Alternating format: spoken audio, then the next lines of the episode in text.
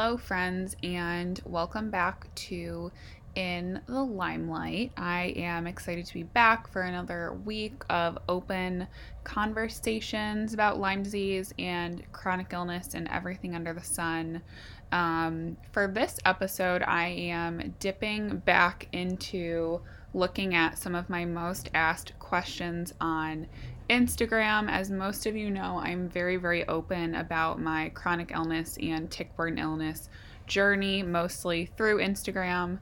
Um, and I get asked a lot of questions, one of them being, like, what do you feel like has helped you the most? And I really struggle to answer that question because I like to relate Lyme disease to an onion, right? Like, you peel away these layers, and then as you peel away layers, you start to treat other things and I really feel like every single um, treatment I've done, although it hasn't like put me into remission or maybe even like substantially helped, I really do feel like every single thing that I've done is a building block um, to get me one step closer to truly healing and to remission.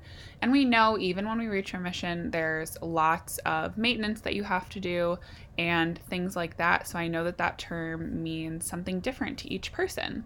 But today I figured I would kind of reflect on the years and compile a list of the things that I personally feel like have helped me the most. Um, keep in mind, everyone is so, so different, which is why I very rarely share um, treatments that I've really done, and I never really share my exact treatment plan because I know that what helps me might not help someone else, and vice versa. For example, I did um, IV rocephin for a very long time, and it did not put me into remission, sadly. But I have a friend that did IV rocephin for less time than I did, and it put her into remission. So, why that happens, you know, we don't know, but that's why we keep asking questions and funding research. I also just have to say, as a disclaimer, that I am not a doctor and this is not meant to be taken as medical advice. Um, I am just sharing my own personal experience with these modalities of treatment. And if any of these sound like they're a good fit for you, share it with your doctor, see what they think, um, and maybe it will help you. Um, I know knowledge is power, and there's so many things that I personally have found out about from um, educating myself by talking to other people. I am not including that in this list because I got IVIG approved technically for an immune deficiency. So if you want to learn more about that, um, I will link the episode that I recorded that's all about IVIG in the comments, but I just wanted to let you know that is why it's not included. So, on that note, I will get started and share a little bit about my experience um, with each treatment, everything from IV antibiotics to supplements. And um, so I'll share out my experience and I'll share a little bit about like the scientific background behind them so that this can serve as an educational um, podcast as well. And if you have any questions, like thinking through this, write them down, send them to me, and I'll do my best to answer them or send you to a resource that can. All right. So, the first treatment I wanted to talk about was rocephin. So, rocephin, um, it's basically, I took it as an IV through my PICC line, and it's an antibiotic. It's used to treat many, many kinds of bacterial infections, including severe or life threatening forms of things like meningitis. Um, why my doctor put me on rocephin is that it has excellent penetration of the blood brain barrier, which oral antibiotics do not cross over. And if you're like me and you've had Lyme, you know, going on years and years and you have neurological symptoms, you I mean, it you know, it gets in your brain. It just is what happens, and that's what causes the neurological symptoms. So, according to like what I researched online, what my doctor says, ivermectin is one of the most effective drugs for Lyme disease. So, how did this help me? So, essentially, before I started ivermectin, which was now two or three years ago, um, I was pretty much bedridden. I could not get out of bed on my own. I couldn't go up and down stairs. I could barely like wash my hair on my own. I know many of us sadly have experienced this in our Lyme journey. Um, so we decided to try IV antibiotics because nothing else was really working to get me out of that hump. And IV Rocephin, I was on it for two or three months before I really noticed a huge difference. And then I noticed I could start, you know, getting out of bed on my own, and my brain just felt clearer, as weird as that sounds. Um, my energy was better, and that's totally relative because I literally had none to start with. But I at least then had like an hour or so of like good usable time during the day, which was amazing. Um, so that's what it did for me. And I am not currently on Rocephin. I came off of it for the first time in like over a year after starting IVIG just to see how my body would do. Um, because for a while, when I would come off of the Rocephin, I would just sink again like a brick, you know, in a matter of days. So my body, I guess, just was not ready. So that is my experience with Rocephin. The next thing I wanted to chat about is ozone therapy. So I know that ozone therapy um, is kind of controversial depending on who you talk to. You know, they say that there's not enough scientific evidence um, or like, I don't know what the correct thing would be, like FDA funded studies, I guess, um, to prove this, but it's used in other countries and like European countries, like very, very successfully. Um, it's an all natural treatment, it's not a pharmaceutical thing. Um, so take that as you will. And now I'm going to pop over to um, actually where I get ozone done at Case Integrative Health in Chicago with Dr. Kelly. And I'm basically just going to read you a broken down version of how ozone works. So, ozone is highly reactive in our bodies. It triggers a long list of positive impacts depending on what you're dealing with. So, essentially, ozone breaks down quickly into oxygen and a single oxidant. So, oxygenated blood fuel literally it fuels our cells. It boosts our metabolism. It can reduce like recovery times if you're an athlete. Um, what I love about it is that it accelerates the immune system's ability to fight infection.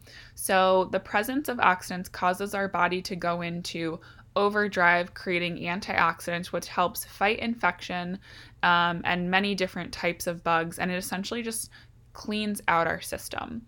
So, viruses, bacteria, et cetera, et cetera, cannot produce their own antioxidants. So, if they come into contact with an ozone molecule, they are killed very, very quickly. Um, bugs do not develop resistance to ozone, which is great. So, there's no, nothing, you know, similar to like antibiotic resistance. It doesn't happen. So, it's very, very effective.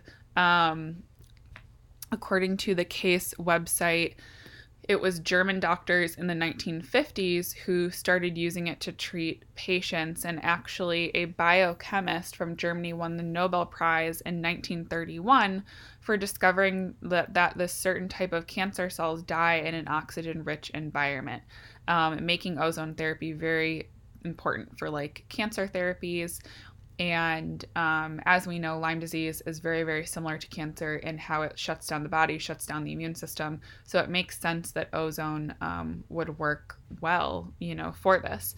So, so I waited probably like a year into my Lyme journey to try ozone because it just seemed really scary at first, and I like had never heard of it before. Um, obviously, did not have a lot of experience about it, and I wish that I had tried it sooner um, because I think it could have done a lot of good for me, like right off the bat. So, personally, ozone for me takes away a lot of my pain, a lot of my physical pain. Um, I noticed for about like a week after having it, and then um, it also helps to bring down my neurological symptoms when I do it consistently. So for me, that's the thing consistency is key. I can't just do it like one time and feel amazing. I have to do it like every week or every two weeks, depending on how I'm feeling and how my brain is feeling to really keep me pain free and lessen those neurological symptoms. And if it makes sense, my brain just feels like clearer when I have ozone done. Um, it's like a fog has lifted. And I absolutely have like psychiatric symptoms from Lyme disease, and ozone really, really helps those. So, you know, I know I've been very open on like Instagram about talking about my panic attacks that I've been experiencing through the pandemic and when I have ozone, that those definitely tend to lift Um, and it tends to just bring me out of like that emotionally bad place. So I think ozone can do a lot of good for in a lot of different ways for different people, you know, depending on how your body reacts to it. I would say um, go into it cautiously just because it can cause Herxheimer reactions and it can make you sick um, if you do too much too fast, you know, at one time. So definitely talk to your doctor if you're going to start ozone therapy and go slow and steady. Okay, the next one is an earful. So I want to talk about peptides. So I personally do two different peptide therapies, and what a peptide is is essentially it's a naturally occurring amino acid chain which acts as the body's signal molecule to switch certain cell functions on or off. So these signals can be specifically targeted to trigger therapeutic effects of all types depending on what you're looking for help with. Um, peptide therapy is the targeted use of peptides to produce a specific reaction in the body. So, some peptides have been shown to assist with something like weight loss by stimulating the breakdown of visceral fat. Um, they may also be use, utilized to reduce inflammation, and then some peptides stimulate the production of human growth hormones and are used in like anti aging therapies or to increase muscle mass. So, those are some traditional uses for them. Um, obviously, for Lyme disease, it's still a newer thing. Uh, so there's not tons and tons of information on it online. You really have to like talk to a knowledgeable doctor that has either done the research or been clued in, you know, to the research through, um, you know, their groups and and through their, why can't I think of the word? Um, but like through their degree, essentially, like doctors have been def- have access to different information, you know, that we just don't have as like normal people. So, personally, I do my peptides through subcutaneous injection. Um, they can also be applied in a cream or as like a nasal spray. Some people take them in oral form. For me, subcutaneous injection works best and it's the quickest way to administer it. So, the first one that I do, I do thymosin alpha 1. Um, it's the first peptide I ever tried, and at first I was doing it like I want to say five days a week, and now I only do it twice a week, but I've definitely noticed a huge difference. So, thymosin alpha 1, um, it leads to the activation and differentiation of DCs and T cells, as well as the initiation of cytokines such as, I'm going to butcher this word, you guys, inter interferon gamma, and interleukin 2. So if you're like, what the F are you talking about? I'm going to break this down for you because when I read that sentence, I didn't even know what I was talking about. So a T cell is a lymphocyte of a type um, produced or processed by the thymus gland and actively participating and it actively participates in the immune response. So essentially a T cell um, it's naturally produced by the body in your thymus gland and it helps to activate an immune response when like foreign invaders come in. And then a DC is a den- dendritic cell. Um, it's an antigen presenting cell, also known as an accessory cell of the immune system. Its main function is to process antigen material and present it on the cell surface to the C- T cells of the immune system.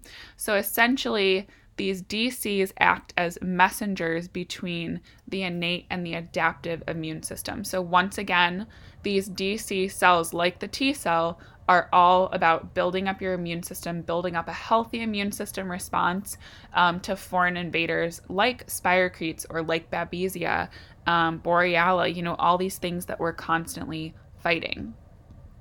Um, and then function. So the this interferon gamma thing situation um, is a cytokine that is critical for innate and adaptive immunity against viral, bacterial, and protozoan infections. So, you know, we all know that Lyme disease and um, ticks can give you protozoan infections um, and it's viral it's bacterial so it makes perfect sense that something like thymosin alpha 1 would be able to assist in taking out this viral load this bacterial load this protozoan load from your body. And then this interleukin 2 is also a type of cytokine. Um, it's a signaling molecule in the immune system. So it's a protein that regulates the activity of your white blood cells.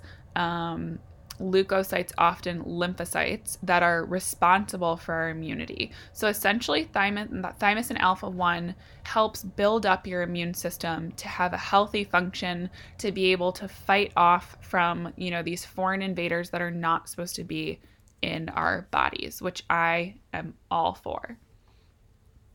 So the second peptide injection that I am on is called thymosin beta. And thymosin beta 4, it, it's highly conserved, it's naturally occurring, it's water soluble, and it's a regenerative peptide that is found in all tissues and in all cell types except for red blood cells. So, thymosin beta, it's a chain of 43 amino acids and it promotes healing throughout the body. It is very, very antiviral, anti inflammatory. It's found naturally in higher concentrations at like injury sites. Um, and it's a water soluble protein that can repair tissue damage and regulate cell migration to that site. So essentially, thymosin beta it's bringing an anti-inflammatory response um, and healthy cells healthy proteins to a site and to like maybe a damaged part of the body that needs help repairing. So it promotes development of new blood vessels um, it promotes you know healing around like wounds and it promotes cell repair. Sometimes it can be used for improved cardiac function. So it has a lot of different uses. Um, when I was researching this peptide to bring this to my doctor to see if I could be like his guinea pig for this, actually, what I found is that thymosin beta injections are very, very popular for golfers that get a lot of like wrist, elbow, and shoulder injuries. So they will do um, these thymosin beta injections preventatively um, at sites maybe that they've injured in the past and then they'll like really ramp up these injections. Let's say they damage like their elbow or god forbid or something like that. They will actually inject this peptide right into the site so, what have these peptide injections done for me? So, since I started these, I have noticed that I have a lot more energy and I deal with a lot less pain. Um, of course, I have good days and bad days just like anyone else. But um, energy is a big thing for me. It still is something that I really struggle with from time to time. So when I notice an increase in my energy, it's like very noticeable, um, if that makes sense. And then also, it's been reflected in my blood work since I started these injections. My T cells and my white blood cell counts have both gone up and they haven't in literally years in like five years. So that's a big deal for me and it's a big deal um, you know that it can be correlated to that. The downside of peptides is that they're very very expensive. Um, it's it's it can be actually cost prohibitive. So if you're going to talk to your doctor about peptides maybe talk about some alternatives as well. Maybe don't try the injections right off the bat. Maybe try it you know in a supplement or a pill form or topically. Um, and hopefully your doctor will have some more options for you revolving around peptide injections. So Next, I wanted to talk a little bit about amino acids. Um, so, going back to the peptide injections, it makes sense that those would work for me because essentially they are just um, chains of different amino acids. So, I started doing amino acid IVs probably about a year ago. Um, I, I was tr- like racking my brain. This is the problem, you guys, with having Lyme brain. As you all know, you can't remember things that are like such big things in your life, um, like starting amino acid IVs. I cannot remember to save my life how I started them or why I started them. Um, but I'm so happy I did because it's made one of the biggest differences for me. So I do daily infusions um, of amino acid IVs, and it has brought me more energy. Um, it has brought me like I feel like I keep saying the same thing more energy, less pain, right? Because everything is a building block. So one treatment might take, you know, a little bit of pain away and then the next one takes a little bit more away, that type of thing. And I've definitely noticed a big difference between days that I do my amino acid IVs versus when I don't do them. So on days that I don't do them, I just get tired and fatigued very very easily from doing very very little. And on days that I do my amino acid IVs, I feel a lot better. I feel, you know, maybe as a normal person would feel after they like drink like a Red Bull or something. It just helps to give me energy, and overall, I just feel healthier when I'm on them. Um, I also have dysautonomia. I have POTS. So when I wake up and I feel really potsy, I will do amino acid IVs like in the morning, and I feel like it really helps my POTS symptoms. Okay, so you might be asking yourself, like I did when I first was trying to figure out if amino acids were right for me, what is an amino acid? Like, what are they? So, amino acids, it's a group of 20 organic compounds and they share very specific traits. So, they are known as the building blocks of proteins in both plants and animals. So, it makes sense that you might have an increased, um, like, energy you know by taking these because it's it's protein. They play a foundational role and they're involved in many like chemical reactions throughout the body. So it can help your body maintain normal functions. So essentially amino acids they're grouped into three categories essential non-essential and conditional. Um, and basically they're broken down into these categories depending on where your body like pulls things from. So essentially amino acids your body cannot produce on their own and they must be obtained by like an external source so through food or through supplements. Um, and while most like quote unquote healthy people can probably get enough amino acids from their food our bodies, you know, with chronic illness, whether you have Lyme disease or lupus or dysautonomia um, or something else, we just burn our amino acids and um, like vitamins and minerals and things like that so quickly because our bodies are working overtime that it can be difficult to only get it from food, which is why I do IVs. So the next category is non essential amino acids. Um, so these your body naturally produces throughout the day, like whether you're giving it the supplements or the food or not. And then conditional amino acids are produced only under specific circumstances. So, conditional amino acids maybe would be produced if you were fighting off an illness or dealing with stress. Um, so, that is when those are produced. So, amino acids can do a lot of different things depending on what you need and what your body needs and what amino acids you give it. So, it can assist in growing skin or connective tissue or muscles.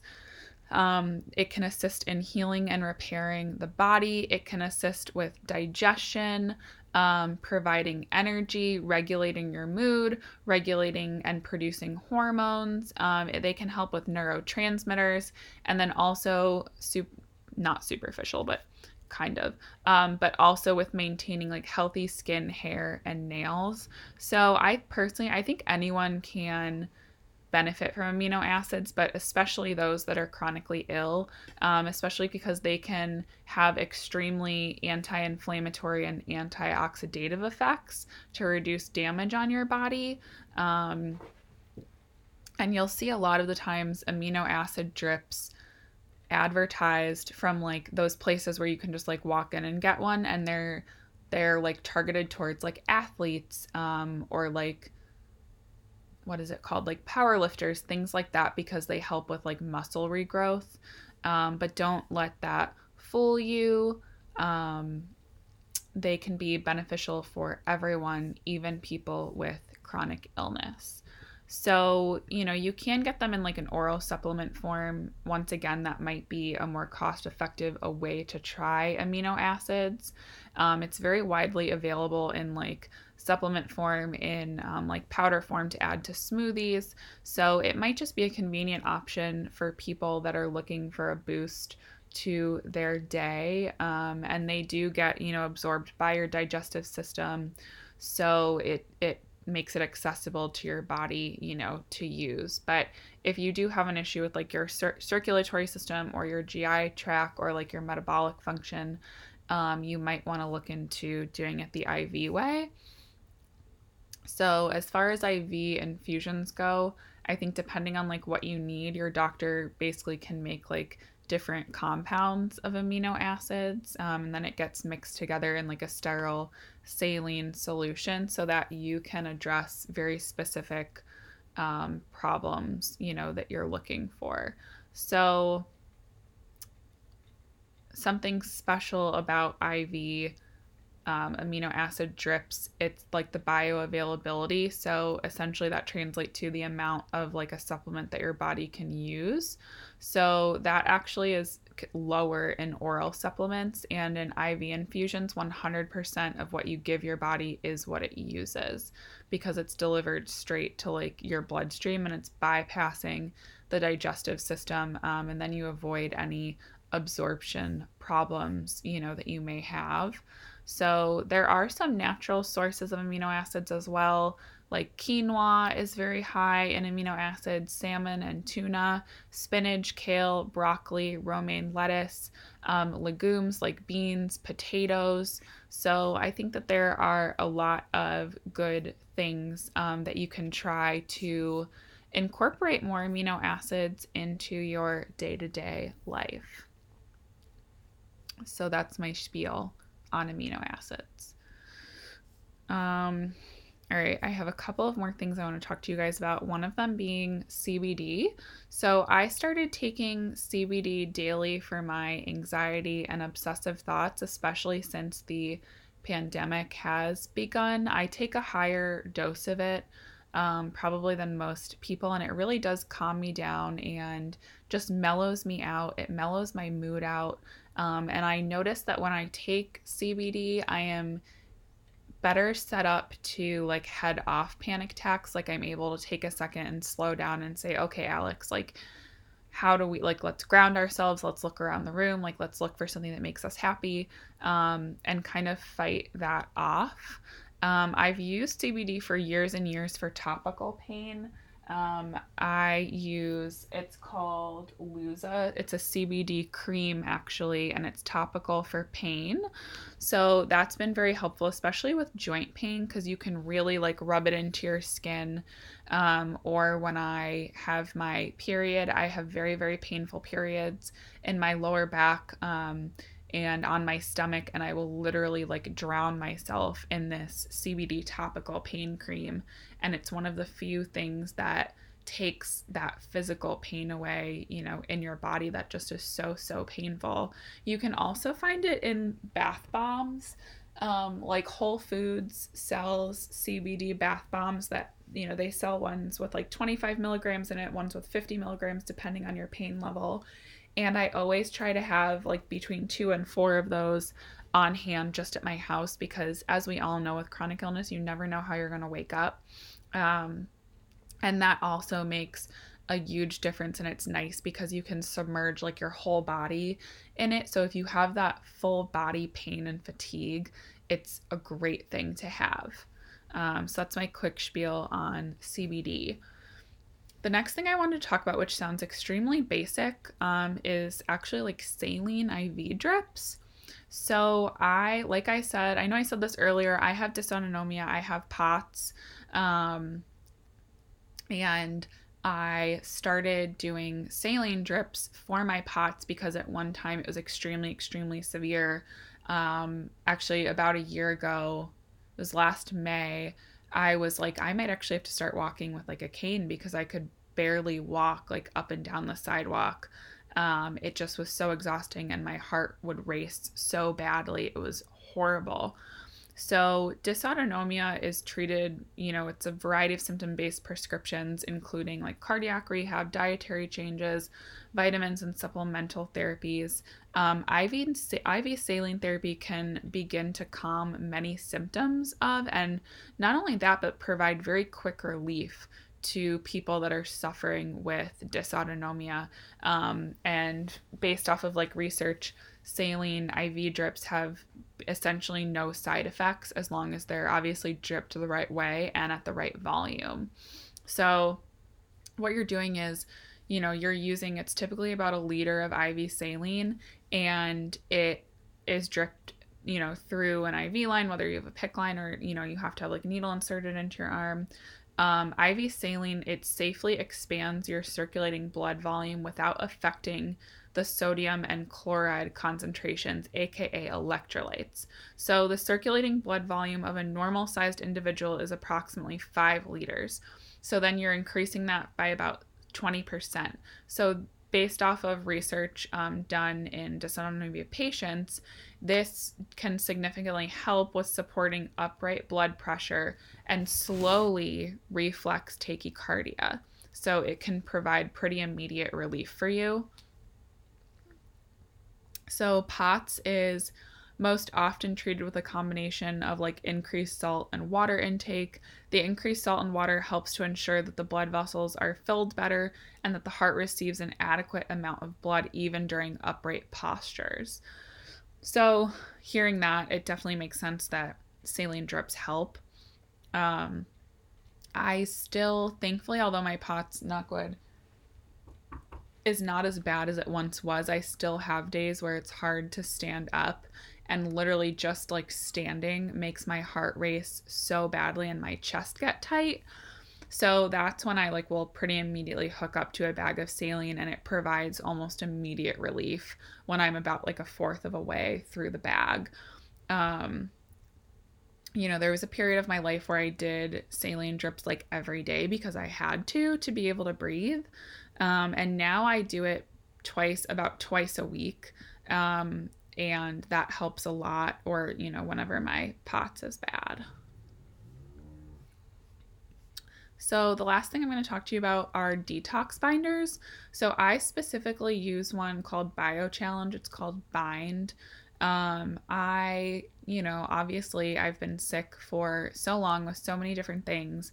My body is constantly killing things and trying to regulate itself and I'll get this like toxic overload um and like my brain will almost feel toxic like I'll get like moody and emotional. I know we've all had this feeling. Um, and I'm just like, okay, this is not me. This is not me in my head right now. So, binders just help me to clear everything out of my body. And I try to take them about an hour before I like do an infrared sauna or sweat or taken heavy like Epsom salt baths so that all my toxins can bind to these things and then be pushed. Um, so toxins, we all know, you know, every body has toxins, right? It's just a matter of being able to properly get rid of them, um, which some of us can't. Like, I know I have my lymphatic system doesn't really work. So that's why, like, I well before the pandemic i would go weekly for cupping and lymphatic um, drainage massages and i would always take binders beforehand to get these toxins to move so something to think about when you're picking a binder or talking to your doctor about getting on a binder is that toxins can be reabsorbed through your gut. So it's important to get on a binder um, that does not get reabsorbed by the gut, and Bio Challenge Bind does not. So you just have to be careful also because some people, like I've heard my friends, like I'm in my t- mid 20s and I still have friends that like go out drinking and like whatever and they'll take like two charcoal pills the next day and they swear that it helps them. And I think it's because it binds like all the alcohol, all the toxins that are stirred up in your body from the alcohol, um, then to get rid of them. But if you're like, oh, I'm just gonna buy like conventional charcoal, like from like Whole Foods as a supplement to take as a binder, be careful and take it at least an hour away from any medications, any supplements, any minerals, any vitamins um, that you take because something like charcoal, it does not discriminate. It literally will just bind to everything. And then you'll sweat it out or poop it out or however you detox. Um, so, char- something like charcoal, I would use very sparingly.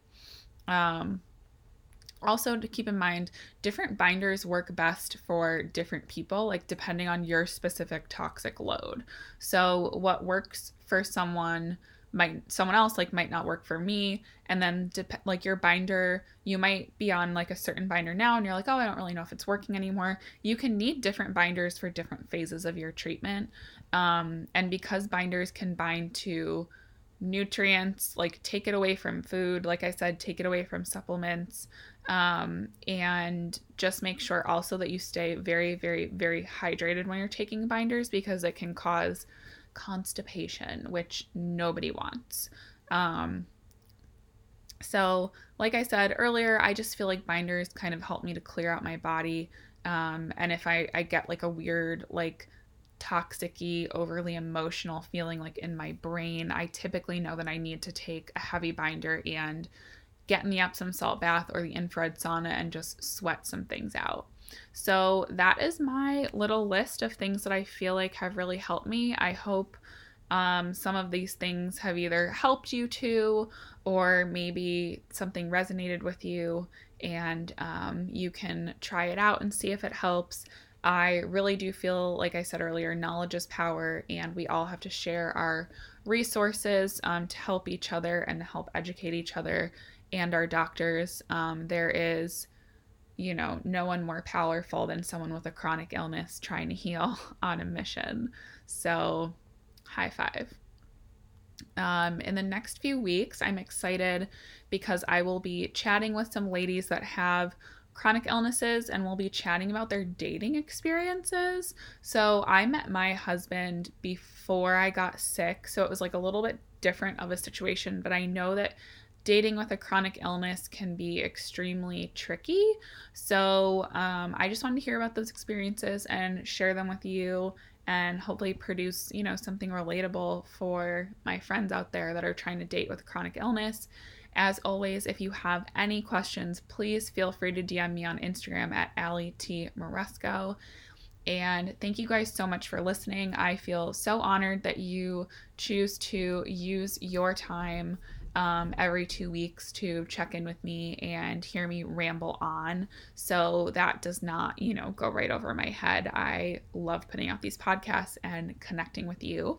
And I am sending love and healing energy to everyone out there. And, you know, like I say, every week we will get through this, we will heal.